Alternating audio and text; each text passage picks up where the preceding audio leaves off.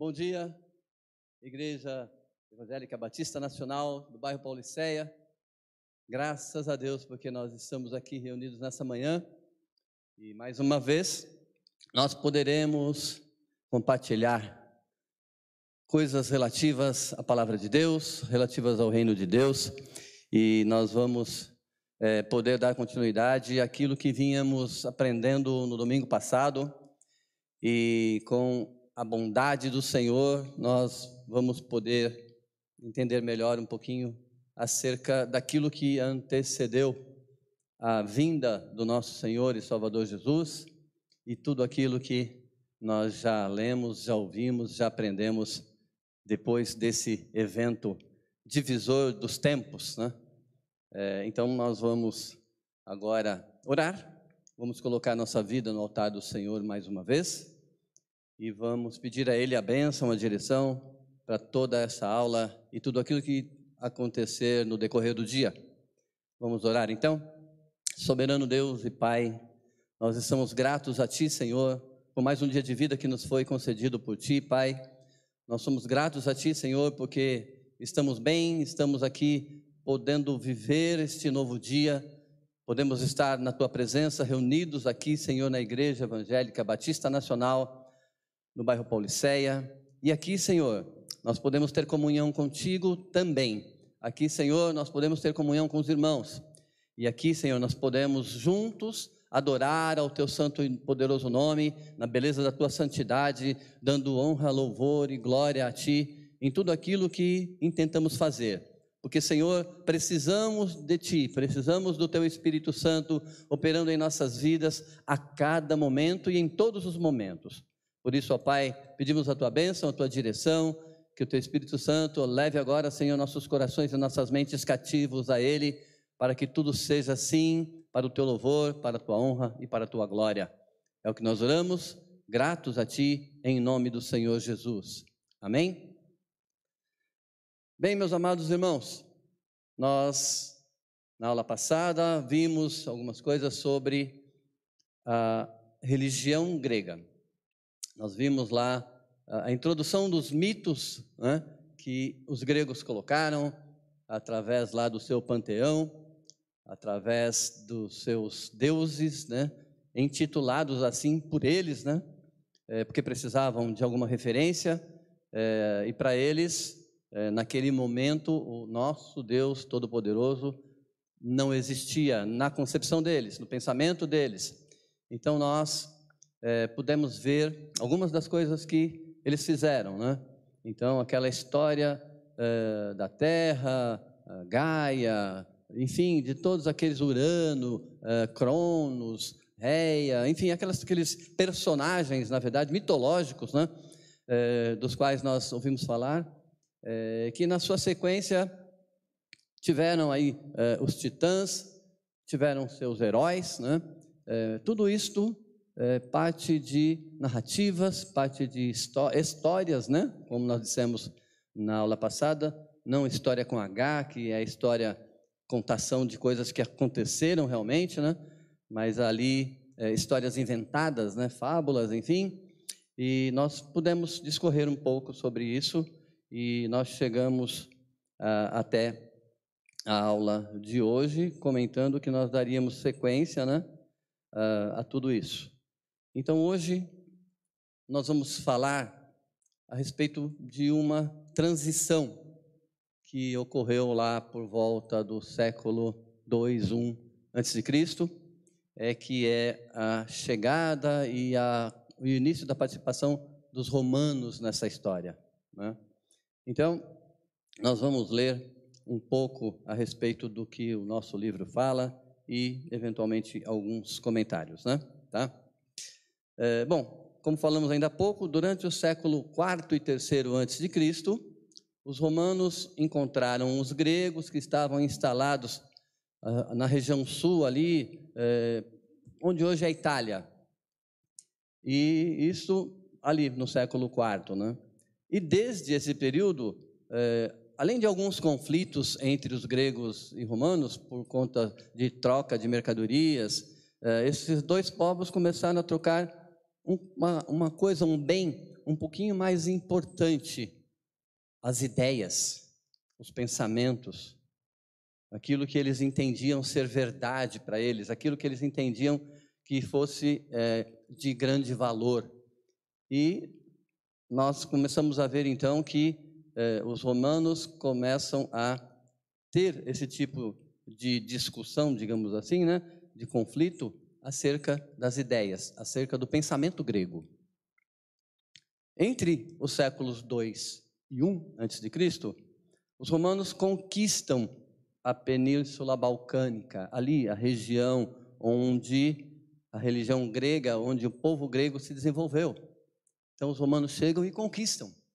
E aí começa a haver uma troca maior ainda de informações, de adoração, de pensamento, de práticas que eram comuns aos gregos, ah, inclusive as práticas religiosas, e os romanos começam a absorver isso.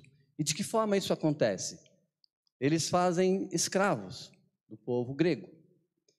E esses escravos não eram apenas aquela classe mais pobre. Os escravos também tinham no seu meio é, sábios gregos que foram também feitos escravos. Então, por conta dessa configuração nesse grupo escravizado agora pelos romanos, começou-se a acontecer esta migração. Os gregos escravos começaram a ter um pouquinho de abertura, um pouquinho de relacionamento é, menos opressor em alguns momentos, e começaram então a também transmitir aquilo que era comum, muito comum do dia a dia do povo grego. Né? Ao chegar em Roma, por exemplo, esses sábios que eram escravizados, eles começaram a desenvolver algumas funções, começaram a trabalhar né, ali em Roma. É, como, por exemplo, uma das funções era educar os filhos das famílias aristocráticas. Né? Então, essas famílias aristocráticas do império tiveram, então, é, essa benesse de receber alguns escravos e, entre eles, é, sábios gregos que também é, foram escravizados e estavam ali à sua disposição. Né? É, ao educar as suas crianças, as crianças da classe aristocrática de Roma, ao educar essas crianças, porque como eles eram escravos, praticavam isso, eles começaram a passar muito dos seus valores para essas crianças e essas crianças absorvendo esses valores, elas também foram transmitindo para os demais membros da sua família. E aí então começou a acontecer essa influência da cultura grega no meio da cultura romana. Uh, ao transmitirem os valores de sua cultura às crianças romanas, eles faziam com que elas assimilassem esses valores e misturassem aos seus próprios, como no caso, agora específico para nós, dos seus deuses e a sua religião. Bom, muito embora os romanos tenham prevalecido sobre os gregos, eles preservaram o básico da sua mitologia e do seu sistema religioso, mas adequaram as suas necessidades e realidades. O que? As divindades romanas vieram a ser identificadas com os deuses gregos, assim como nós vemos até é, Paulo é, sendo confundido né, com Júpiter. Né? É, então, esses deuses gregos, por exemplo, como Júpiter, que era o similar romano de Zeus, por exemplo, Vênus, que era a similar romana de Afrodite. Então, os nomes dos deuses romanos né, tinham tudo a ver com os nomes dos deuses gregos, inclusive na sua função, inclusive no seu tipo, estilo de adoração. Então, os gregos passaram, influenciaram os romanos nessa parte, nesse aspecto, né?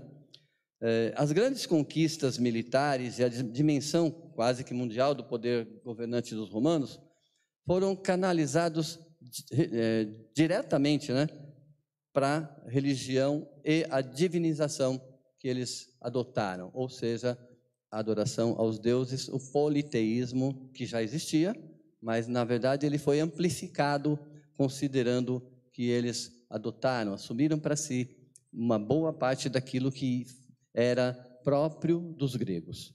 Então, a coisa ficou bem complicada para eles também, né?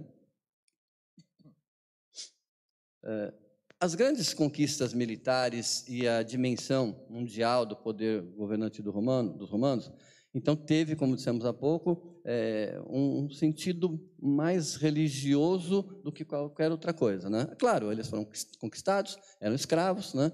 e os romanos também não faziam questão de que eles é, simplesmente deixassem o seu modelo de culto, o seu estilo de culto, de adoração. Eles simplesmente encamparam, olha, nós temos, por exemplo, 20 deuses, nós vamos passar a ter agora 40. Nós vamos é, juntar os deles com os nossos e vamos dar sequência no nosso modelo de adoração, adaptando algumas coisas assim ao procedimento grego. Aos judeus não era imposto nada, nenhuma obrigação de adorar aos imperadores naquela época.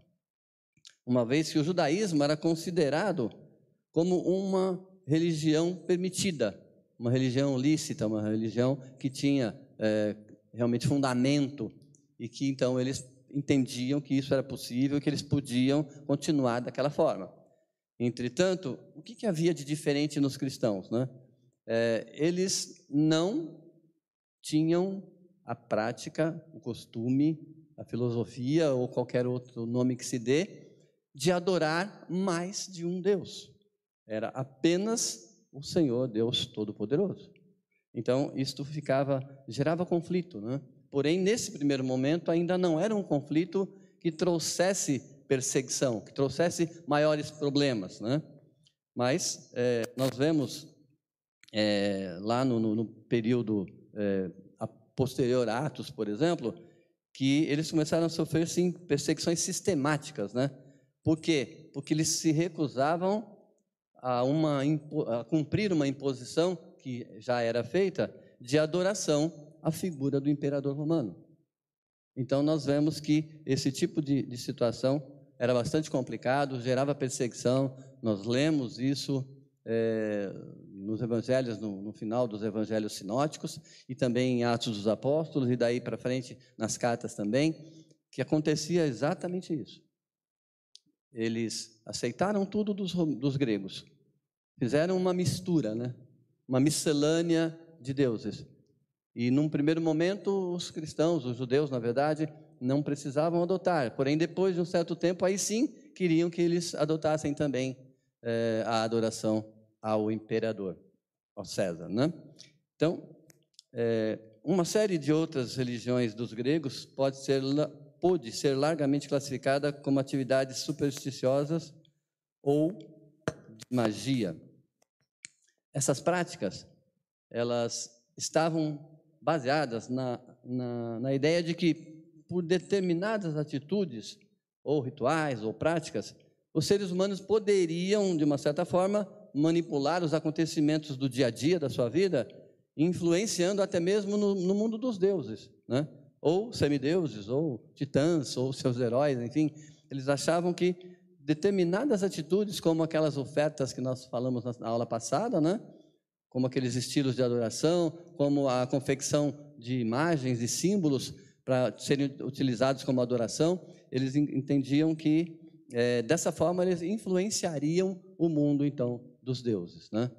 É, até porque, sendo um, uma, um, mito, sendo uma criação da, da, mente deturpada, da cabeça deles, então, de certa forma, poderiam mesmo, né? porque não estavam falando de um Deus vivo, de um Deus que é Senhor de todas as coisas, de um Deus que é todo-poderoso, que é o nosso Deus. Né? Então, é, para eles, a coisa tinha esse sentido. Né? De acordo com o escritor Hubbard, a crença que os poderes sobre, supernaturais poderiam ser convocados para auxiliar os mortais, né? possibilitou o nascimento de uma indústria prolífica na produção de utensílios de encantamento, de talismãs, amuletos, enfim, encantamentos esses que eram comercializados de forma livre, ou seja, era a feirinha do rolo, né? para quem mora aqui na região, era a feirinha do rolo. Eles simplesmente faziam tudo aquilo, esses talismãs, amuletos e tal, e iam lá vender na feirinha do rolo. E todo mundo que passava pela feirinha do rolo, então, comprava e a partir dessa aquisição passavam à idolatria de forma generalizada, né? Isto nunca agradou ao Senhor e nem vai acontecer em nenhum momento, né? E assim, eles incentivavam a prática da superstição, da magia, isso diretamente pelo povo. Já não era mais apenas os sábios, já não era mais a, a, aristocracia, já não era mais a liderança, não, o governo, era o próprio povo fazendo isso, né? E, e de certa maneira, porque eles entendiam que eles podiam influenciar os deuses através desses amuletos, através desses talismãs, eles acreditavam que poderiam influenciar. Então passou a ser uma prática do povo, uma prática comum entre o povo, fazer esse tipo de adoração, né? É, na maioria das vezes não havia a mediação dos agentes relacionados ao panteão romano. Muitas vezes não tinha mais a ver com os deuses agora Júpiter, Mercúrio, enfim, né, que eram que substituíram aqueles é, deuses do panteão grego. Eles agora adotaram o que eles quiseram, né? Foram colocando lá é, os heróis, os titãs, outros membros que, que também faziam parte do panteão romano, e eles então passaram a, a fazer as coisas na, na, na, sua, no seu pensamento, na, na sua mente, é, por conta própria. Então é como se uma pessoa simplesmente decidisse né, criar um Deus, como na verdade foi o que a mitologia fez, e adotar um, uma forma qualquer de barro, de gesso, enfim, cerâmica ou qualquer outra coisa, estabelecer que aquilo é um Deus, idolatria pura, né? E pronto, vou fazer tudo aqui, eu vou influenciar o mundo, vou é, fazer com que as coisas sobrenaturais aconteçam, é, lê do engano, porém era a prática que havia naquele tempo, né? É importante notar que o Novo Testamento faz questão de explicitar que essa superstição e magia fazia parte do mundo mediterrâneo da época de Jesus e dos apóstolos. Dizer, naquele tempo, tudo isso era comum. Naquele tempo, a adoração a diversos deuses era comum, a idolatria era comum, a feitiçaria era comum, a magia era comum. Tanto que nós vemos no, no Novo Testamento situações envolvendo é, mágicos, né, falsos profetas, é, e, isso é, não, não vai parar. Né? Infelizmente, isso não vai parar. E naquele tempo era muito amplo, né? É, muito ampla a gama de situações que envolviam a idolatria. Então, não, não dava para a gente esperar que quando Jesus chegou, né, e que quando se começou, até, claro, com João Batista, a, a se falar apenas em um Deus, em arrependimento, para eles, na, na, cabeça deles, o que, que, é isso? Que história é essa? Né? Se eu tenho 50 deuses aqui para adorar, se eu tenho 50 deuses para quem pedir, se eu tenho 50 deuses que eu posso invocar nos meus momentos de luta, de aflição, de angústia, de necessidade, eu agora vou pedir para um só. Se eu tenho o, o, Deus da guerra, se eu tenho o Deus do sol, se eu tenho o Deus eh, da plantação, se eu tenho os deuses de tudo aquilo que eles imaginavam, da sabedoria, enfim, por que, que agora eu vou eh, me voltar apenas para um, eh, ou, em outras palavras, para mais um, né? e que algumas pessoas estão querendo me dizer que este agora é o verdadeiro, que este agora vai poder agir em todas as áreas, em todas as esferas, que anteriormente eu tinha um Deus para cada necessidade. Então percebam que para a cabeça deles era complicado. Não estou dizendo que estava certo, mas era complicado. Então, era difícil que eles entendessem assim, né? É, além das tradições religiosas e mitológicas antigas, os gregos e posteriormente os romanos também desenvolveram uma série de outras práticas religiosas que comumente classificamos como religiões de mistério. De acordo com Bloomberg, tal denominação abrange uma ampla variedade de organizações secretas, ou ou ocultas até, né? Um importante é, movimento religioso secreto que aflorou no mundo helênico, né, dos gregos, ali no mesmo período do aparecimento do cristianismo, foi o gnosticismo. Nós já ouvimos falar muitas vezes, né, já ouvimos falar em aulas, já tratamos disso em seminário, já tratamos disso no NCO, um pouco, claro, né? É, sempre há muito mais para se aprender, é, muito mais para se aprofundar, né? Mas a ideia central básica do, do gnosticismo, né? Ela estava baseada no dualismo proposto por Platão, no qual o mundo material é inerentemente mal, ou seja, a matéria não presta, a matéria não tem valor, a matéria não serve para nada, a matéria é ruim. É, se fôssemos pensar de uma maneira bem objeta, não necessitamos da matéria. Para que eu preciso da matéria, né? se ela é essencialmente mal? Ao passo que o mundo das ideias, ou seja, a gnose, o pensamento, enfim, era bom. Por conta desse tipo de pensamento, entre outras coisas, né? Como o corpo físico, então, era considerado algo essencialmente mal, a única salvação que existia, então, no pensamento deles, era a alma se libertar das amarras e da jaula do corpo. E de que forma, então, né, isso poderia acontecer? Se o meu corpo é totalmente mau, a matéria é totalmente má, e o meu pensamento, as ideias ou a gnose é totalmente boa, então eu preciso me libertar. E como é que eu vou fazer isso? Eu preciso me desenvolver de uma maneira tal, preciso é, alcançar um conhecimento, uma sabedoria tal que eu possa anular, digamos assim, as ações do meu corpo ou entender que elas realmente não servem para nada e essa libertação somente era então possível no pensamento deles, né? Quando ele alcançava gnoses, que era então um patamar onde a mente, o pensamento, né, estava acima de tudo e de todos.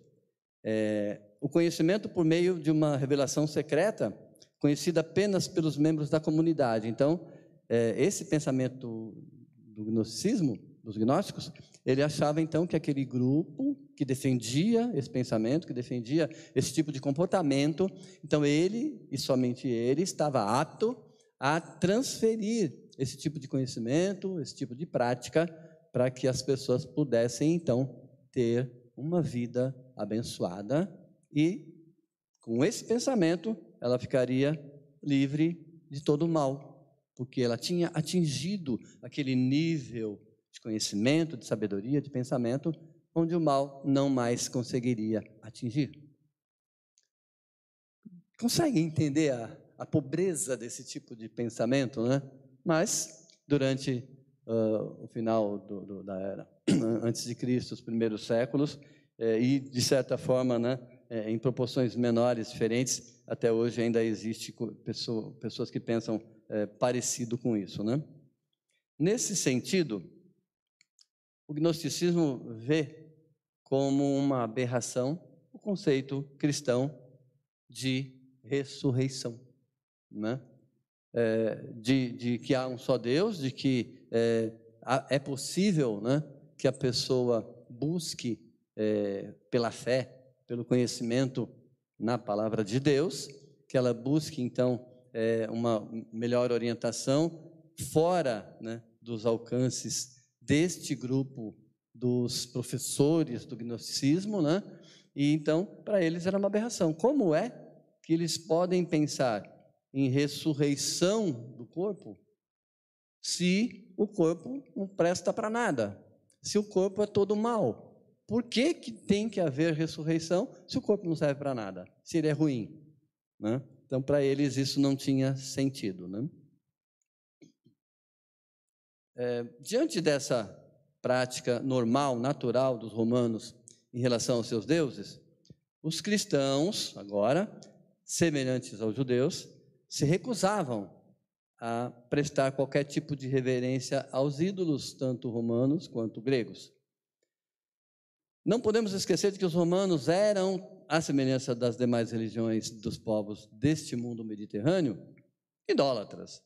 Os romanos, num nível particular, tinham os deuses dos seus ancestrais, que eram tidos como os mais próximos e auxiliadores de tudo que tange a vida familiar. Então, o panteão romano, com os novos nomes que eles tinham dado aos deuses, fazendo uma correlação então com o panteão grego, eram os seus deuses da, na mente deles dos seus ancestrais. Então eram aqueles deuses poderosos, eram aqueles deuses mais próximos, eram aqueles deuses que ajudavam em tudo e que faziam com que a sua vida cotidiana tivesse sentido e acontecesse da maneira como eles aspiravam que acontecesse, da maneira que eles sonhavam que acontecesse, né?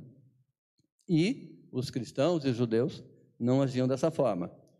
Associado à recusa de se adorar os ídolos, os cristãos também se apartaram de tudo que estava relacionado à celebração às divindades pagãs, como questões alimentares e trato social. Esse fato também está bem atestado, por exemplo, no extensivo ensino sobre a questão dos alimentos oferecidos aos ídolos em 1 Coríntios capítulo, capítulo 8, né? alguns versículos ali. Né? Então veja, é uma questão é, muito simples. Né? Nós, cristãos da época, né? e os judeus também da época, vamos enfrentar esse problema.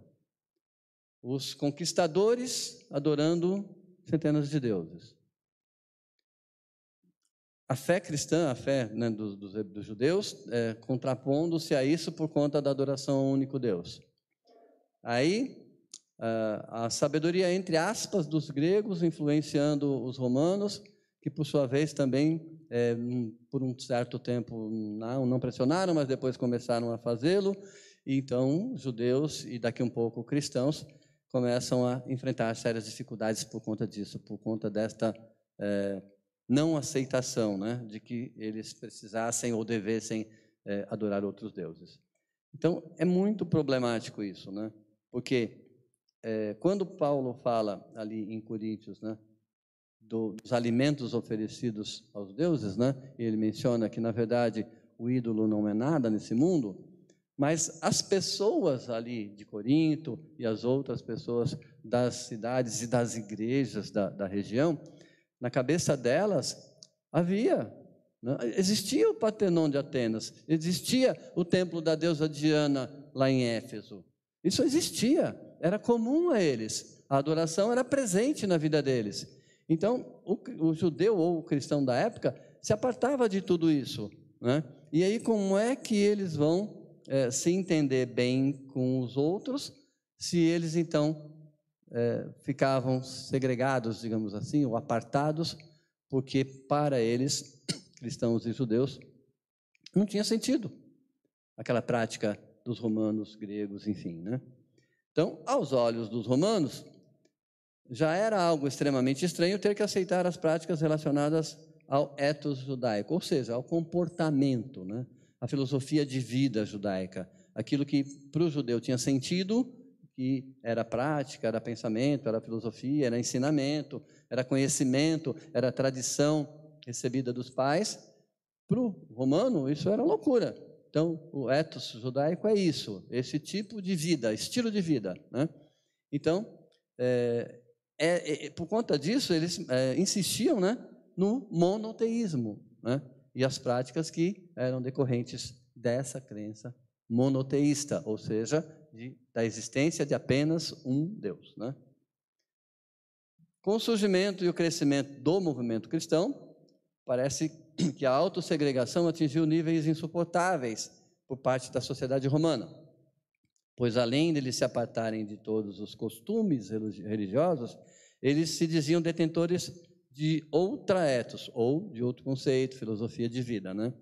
É, cujo elemento visível era a igreja, e subservientes a um outro rei, que era superior a César, a saber, Jesus de Nazaré. Então, aí quando nós começamos a ver é, o problema tomando forma e tomando um nome agora, né? Um nome específico e uma pessoa né? que viveu entre eles, que pôde ser vista, que pôde ser contemplada, que puderam tocar, que foram tocadas por ele, que foram abençoados, que foram curados, que foram ressuscitados né, por Ele. Então, agora, é, esta adoração, esse tipo agora de, de, de vida, de conceito, de filosofia, de modo de vida, que estabelecia agora a igreja como elemento visível, a reunião nas casas, os pequenos grupos é? que formavam a igreja da época, e eles estarem agora então subservientes. Ah, nós somos súditos de um rei, sim, mas César? Não, não, César não. Nós somos súditos de Jesus Cristo. Então aí a, a situação começa a ficar um tanto mais complicada, né? Então, em termos práticos, essa decisão, essa opção dos cristãos de autossegregação, ela foi considerada não somente uma hostilidade pelos romanos, né, mas também, e de uma maneira até prioritária, porque é, dava a eles, digamos assim, o direito, entre aspas, de é, lutar contra, de, de perseguir, é, eles entendiam então como um ato subversivo, né, que tinha como objetivo, no pensamento deles, né, é, como se eles estivessem virando o mundo de pernas para o ar. Né?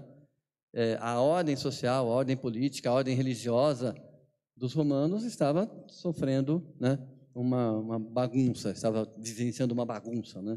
Então, esse, essa era a questão que também fazia com que houvesse uma segregação ainda maior e que se desenvolvesse a perseguição ao povo hebreu e judeu e cristão. Né? Isto é algo que não adianta, nós vivemos assim realmente essa dificuldade é, desde então. Né?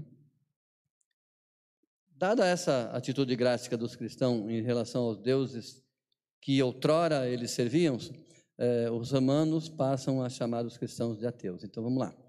É, qual era a prática dos judeus? Era o monoteísmo. Qual era a prática dos povos que os dominavam? Politeísmo. Com a conquista do povo grego pelos romanos e o fato de agregarem outros deuses, então esse politeísmo foi exacerbado, cresceu, foi amplificado, né? E então muitos dos cristãos, muitos dos homens e mulheres da época que foram eh, se convertendo, que foram aceitando a Cristo, que foram entendendo a mensagem do Evangelho. E que então, na cabeça deles, eles precisavam migrar rapidamente do estilo de adoração a vários deuses para um estilo de adoração a um único Deus. E isto então realmente bagunçava a cabeça de todo mundo, né? É, e os cristãos, perdão, e os, e os romanos então começaram a ver estes que eles é, viam praticando o mesmo estilo de adoração e que agora mudaram, começaram a chamá-los de ateus. Por quê? Porque na cabeça deles, o fato deles não adorarem muitos deuses, o fato deles pararem com a prática que era comum no seu dia a dia, então, poxa, você não adora mais Zeus, você não adora mais né, Afrodite, você não adora mais, enfim, nenhum deles. Então, o que aconteceu? Você é ateu, porque você não está adorando os deuses. Então, o termo ateu, para eles, era o fato de terem sido deixados para lá todos aqueles outros deuses e terem se voltado para um único e verdadeiro Deus, o Senhor. Né?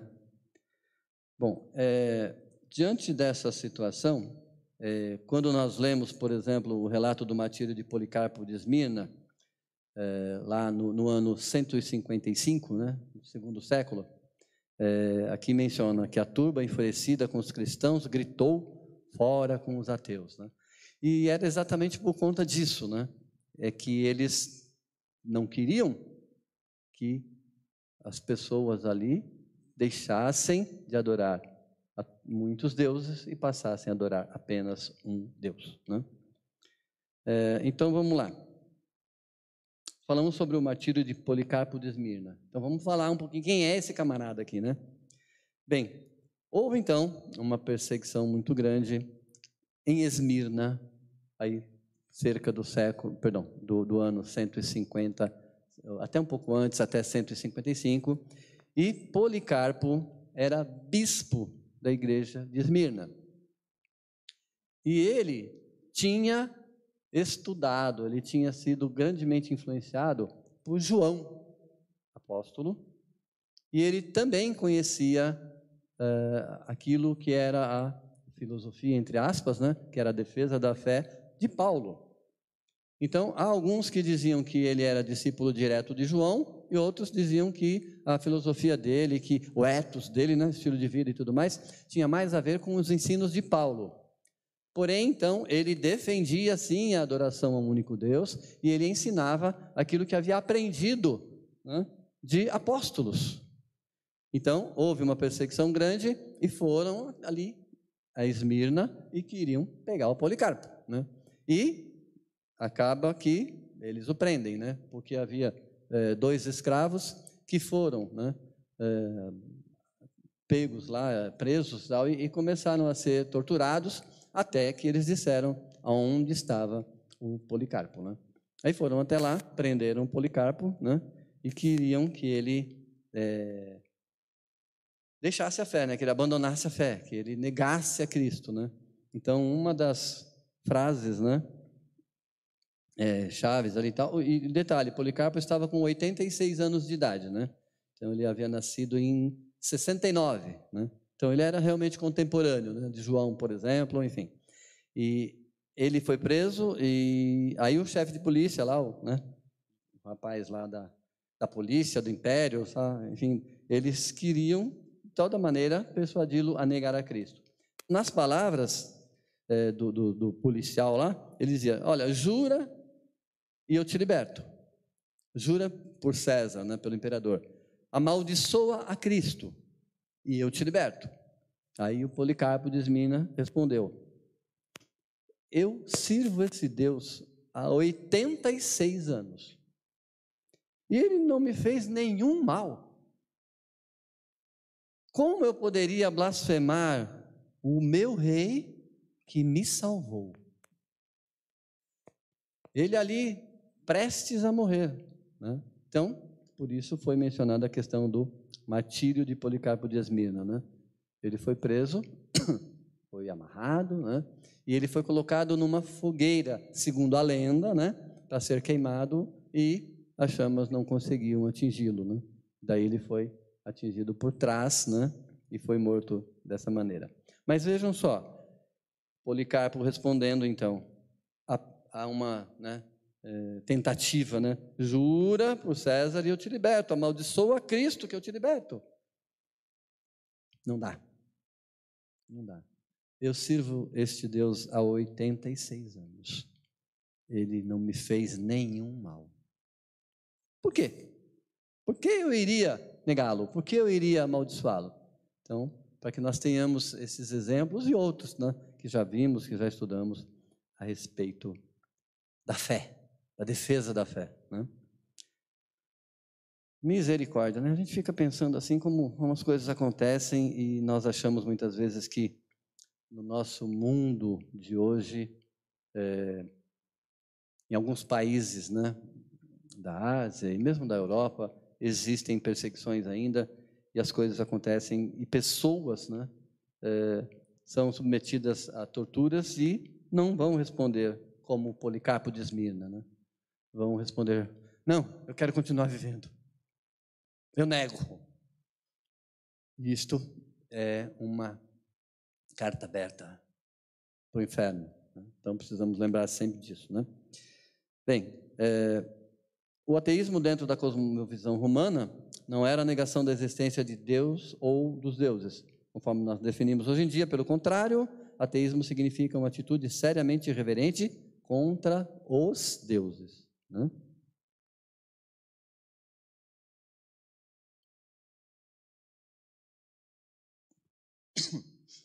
Dentro da comparação das duas cosmovisões surge uma questão: quem é o Deus dos cristãos? Segundo Hurtado, a ausência de imagens dentro do judaísmo e também do cristianismo aponta diretamente para a ideia de que o Deus dessas duas tradições é um ser transcendente. A grande distinção cristã em relação à cosmovisão greco-romana é que é possível ao ser humano ter um contato direto com esse Deus, com esse ser. Esse contato direto é algo impensável dentro da tradição filosófica grega. Eles precisaram criar né, uma série de imagens, uma série de talismãs, uma série de coisas, de objetos, para que eles pudessem, através disso, é, fazer a sua adoração. Né? Tá? Quando os cristãos disseram que eles podiam orar diretamente a Deus, ter comunhão com Cristo por meio da Escritura e crer no retorno físico de Jesus, ou seja, a ressurreição e a segunda vinda, ressurreição, claro, que já aconteceu na época, isso lhe soou como um nonsense, ou seja, uma coisa sem sentido, uh, que não tem cabimento, que não tem fundamento, né? Esse tipo de defesa, né?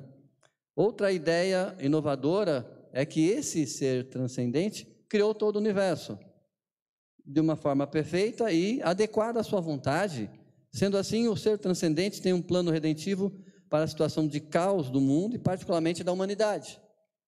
Essa ideia se contrapõe diretamente à cosmovisão greco-romana, ou seja, a visão cósmica dos gregos e romanos, né, que não havia senso de pecado para eles naquele momento. Né? Toda aquela é, fornicação, prostituição, tudo aquilo que eles viviam, para eles era normal, era comum, era permitido, era tranquilo, era perfeito, era santo. Né?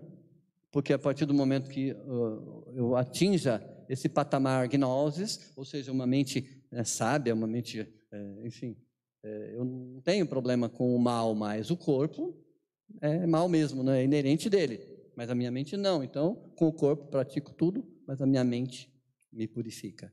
E aí realmente é, é um problema. Eles achavam que não precisavam de salvação. Né? É, o elemento mais distinto, então, do cristianismo estava exatamente nessa relação de um Deus transcendente como um novo elemento em relação do judaísmo, a saber, Jesus Cristo. Paulo fala a respeito disso lá também em 1 Coríntios, né?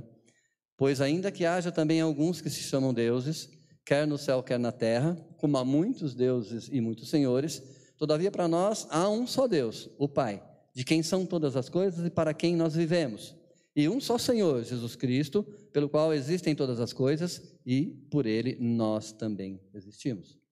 Então, é, o que nós passamos a ver aqui é que essa transição, né, ela, claro que enfrentaria muitas barreiras, porque o mundo vinha de um politeísmo exacerbado e a cada dia crescendo, aumentando o número de deuses, e vinha é, o judeu defendendo o seu monoteísmo, um só Deus e, e as práticas decorrentes disso.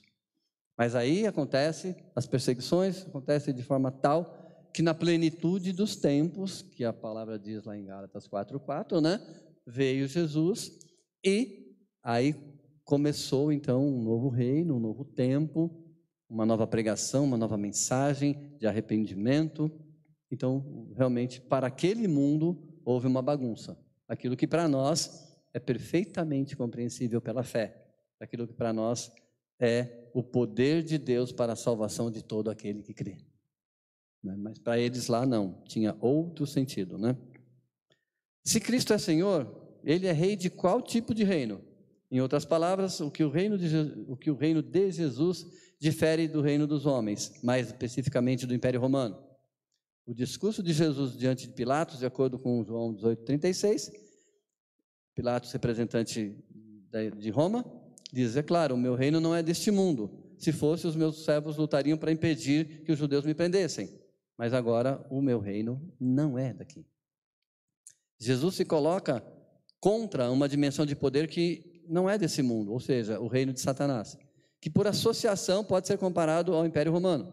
Em outras palavras, quando McKnight e Modica dizem o, pró o propósito do reino de Deus não é substituir o Império Romano, mas suplantar esmagar, derrotar, eliminar o império de Satanás, o reino de Satanás. Né? O Novo Testamento apresenta a mensagem de Cristo e dos apóstolos como algo completamente diferente em relação ao mundo religioso dos gregos ou greco-romano. Né? Da mesma forma que a religião dos hebreus se colocava em contraposição a toda a forma de pensar e viver do Antigo Oriente Próximo, essa escritura dos cristãos, o Novo Testamento, herda essa peculiaridade dos judeus e o aplica para o seu contexto. O avanço do cristianismo nos séculos posteriores vai demonstrar que essa alternativa oferecida pelo Evangelho superou e substituiu em grande medida a cosmovisão grega até então reinante. Meus amados irmãos, por tudo que nós vimos aqui a respeito da religião grega e depois a religião romana. por tudo que nós vimos desde a aula passada até aqui, as suas práticas, a sua idolatria, os seus desvios de moral, as suas dificuldades no entendimento de que há um só Deus, as suas dificuldades em aceitar a fé cristã e uh, o fato de que Deus sempre trabalhou, nunca perdeu o fio da meada, para que no, no decorrer dos tempos a vinda de Jesus Cristo acontecesse, como dissemos há pouco, está em Gálatas 4:4, na plenitude dos tempos. Quando chegou o momento certo. É hoje, é agora. Tudo o que aconteceu até aqui começará a ter fim a partir deste nascimento. Jesus. Maria e José, Maria, né? Através do Espírito Santo e tudo aquilo que veio em decorrência e as perseguições que já aconteciam, mas Deus preparou e conduziu toda a história para que tudo acontecesse exatamente da maneira que ele queria que acontecesse. Depois de tudo isso, nós temos aí a questão do, do Novo Testamento. A partir da, da, próxima aula, das próximas aulas, se falará diretamente sobre isso. É, vai dar sequência, né? Aquilo que nós vimos até aqui. E nós vamos poder entender que quando nós dizemos, olha, eu amo a Deus, eu conheço esse Deus, eu sirvo a esse Deus, a minha fé, a minha religião é monoteísta por excelência, por essência, em profundidade, eu preciso compreender que não é apenas, não se trata apenas de eliminar todos os outros deuses e eleger apenas um para adoração. O que eu preciso compreender também é que tipo de adoração, que estilo de adoração eu vou empreender para agradar a este Deus. Então eu preciso compreender que é a palavra de Deus, a leitura e a meditação na palavra de Deus, que me darão condições de conhecer, de entender e de me aprofundar neste verdadeiro Deus. Pai, Filho e Espírito Santo. A atuação de cada um na história. Quem é que está agindo hoje? Né? Como é que as coisas vão acontecer daqui para frente, não apenas preocupado com o livro de Apocalipse. Porque se eu estiver andando no caminho do Senhor, se eu estiver observando aquilo que a palavra de Deus me ensina que deva observar, se eu estiver frequentando a igreja não apenas como uma frequência a um templo, mas se eu venha aqui para comungar com os meus irmãos, para aprender da palavra de Deus, para adorar ao Senhor, e quando eu saio da igreja, eu continue com essa filosofia de vida, com essa prática de vida, então eu não preciso me preocupar com o Apocalipse, no sentido de que a, a interpretação, o entendimento de Apocalipse muitas vezes é de castigo, não, eu não vou me preocupar, porque se eu partir agora, se você partir agora, você, pela fé, pela viva esperança que temos, estaremos com o Senhor. Então, meu estilo de vida é de adoração a um Deus, um Deus, o Senhor Todo-Poderoso. Então, por conta disso, eu não posso eleger outros deuses. Eu não posso eleger meu filho como um Deus. Não posso eleger minha esposa como um Deus. Não posso eleger meu trabalho como um Deus. Não posso colocar nada entre mim e Deus. O Senhor não divide a sua glória com ninguém. Amém? Ok? Então tá. Encerramos a aula de hoje. Vamos orar. Vamos dar graças a Deus, porque o culto começa daqui a pouco e é mais uma sequência de bênçãos na nossa vida. Amém? Sim. Sim.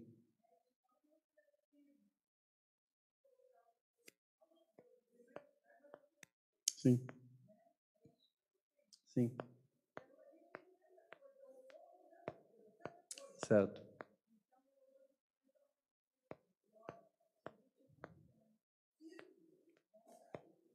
É verdade. Exato. Exato. Foi o que nós dissemos agora há pouco. A irmã Celina está correta. Exatamente isso. E nós precisamos entender que não há outra coisa a ser feita. Não é, irmã Celina? Amém. Vamos orar então? Soberano Deus e Pai, nós te louvamos e te glorificamos, Senhor. Agradecemos a Ti, ó Pai, por tudo que o Senhor nos deu, por todo o ensinamento que o Teu Espírito Santo proporcionou a nós. E agora, Pai, nós vamos iniciar daqui a alguns minutos o culto dessa manhã e nós queremos, Senhor, continuar a nossa adoração a Ti, o louvor e a glória que lhe é devida, Senhor. Abençoa, Senhor, a este culto, abençoa as nossas vidas, é o que te peço em nome do Senhor Jesus. Amém.